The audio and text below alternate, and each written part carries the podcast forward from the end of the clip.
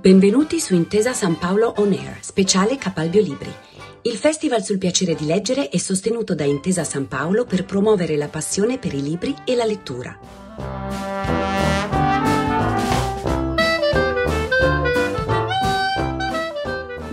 Romana inizia la sua vita professionale come medico specializzata in ematologia.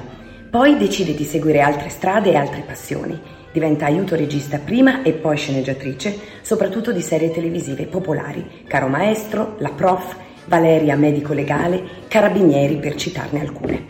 Ha scritto e collaborato ad alcuni saggi tra cui Ho sognato un mondo senza cancro con il professor Franco Mandelli e ha pubblicato il libro Zero gradi della collana Terzo Tempo ideata da Lidia Ravera. Roberta Colombo, buonasera. Buonasera.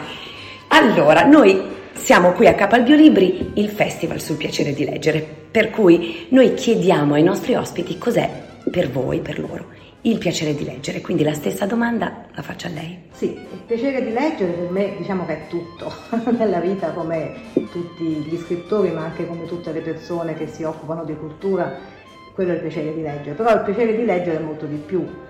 Io credo che il piacere di leggere sia una, un valore aggiunto nella vita di tutti, un valore anche di di libertà, no? perché leggendo eh, qualunque cosa scritta bene, perché poi se si leggono cose scritte male non è più un piacere, diventa così un'abitudine, ma leggendo le cose scritte bene, la letteratura, eh, c'è una, un'identificazione, c'è la possibilità di andare in altri mondi, quindi c'è tutto quello che ha solo la letteratura, secondo me, che non ha neanche eh, non hanno neanche altri tipi di cultura, tipo per esempio il cinema, che comunque in cui lavoro, che a me piace molto, però che non ti dà la stessa capacità di dialogo con l'autore, con l'intimità dell'autore che ti dà la letteratura, perché il cinema c'è qualcuno che la interpreta per te, mentre in un libro sei tu il libro, sei tu l'autore.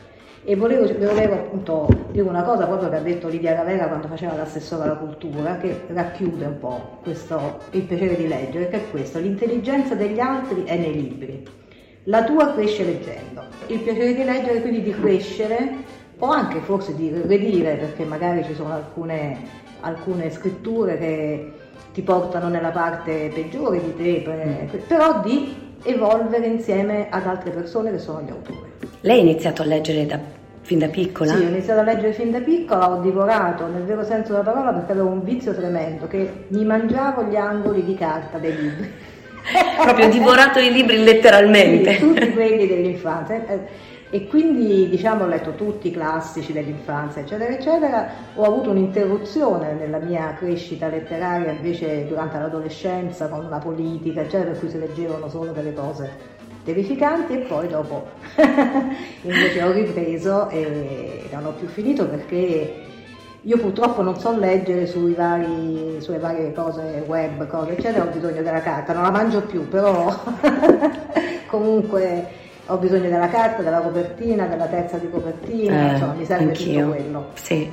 Però eh, come si passa la giornata altrimenti? Io mi chiedo, chi non legge? Che fa? Che fa? Sotto l'ombrellone. e ci sono stati dei libri o un libro che le ha cambiato la vita, un libro particolarmente importante? Il libro che ha cambiato la vita a me e penso a metà della mia generazione, io sono over, è Piccole Donne cioè non ci può essere altro libro per una eh, donna della metà che gli ha dato la, la, la, la curiosità mm. di capire, cioè di vedere cosa c'è oltre all'essere femmina. Sì, ha, ha, visto a proposito il film? Eh, certo, Come le è piaciuto? Moltissimo, tu sei la versione più bella, mm. perché veramente era molto coinvolgente e così, e quindi eh, quei quattro caratteri che sono le quattro parti di una donna, sì. quando tu hai 12 anni, 13 anni, che non sei nessuno, che stai chiusa in casa, soprattutto ai miei tempi, insomma, in cui non si facevano cose particolari, e vedere che si possono fare tante cose, pure te con un po' di fatica le puoi fare, sì. quello ah, per me è il libro che mi ha cambiato la vita. Soprattutto Joe, il personaggio di Joe. Il personaggio di Joe, ma anche gli altri che sono, fanno parte proprio della stessa persona, no? la, ognuno di noi c'è la persona, la parte romantica, la parte triste, la parte depressa, la parte invece maschile e vedere che tutte e quattro le parti poi sono accettate e accettabili, quindi anche se i tuoi genitori, i tuoi amici ti dicono ah ma tu sei una depressa, eh, vabbè però fa parte della, della, della vita, vita. e quindi non ti senti sola per piccole donne. Allora io ho avuto questa. Bellissimo. E, ehm, allora, adesso si parla tanto appunto di, del fatto che i giovani non leggono, del fatto che insomma in generale non si legge in Italia, ma per incoraggiare particolarmente i giovani a leggere, perché poi quello è il momento in cui... Sì. Che cosa consiglierebbe lei? Allora, intanto una cosa un po' bacchettona, incominciare a scrivere bene, perché se poi si fa leggere si trova un modo per far leggere e si fanno leggere delle cose brutte o delle cose che non servono appunto a trovare l'intelligenza, è inutile farlo. Certo. E poi secondo me la lettura dovrebbe diventare una cosa più uh, semplice.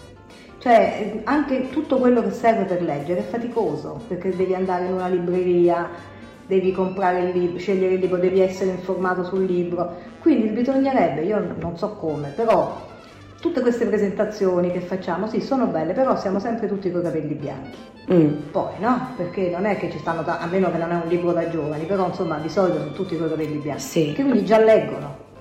No? Eh, dico una cosa un po' così, io sono una canara, è inutile fare uno spot contro l'abbandono dei cani, dei cani dicendo non abbandonate i cani, perché chi l'abbandona è già uno che lo vuole abbandonare. Certo.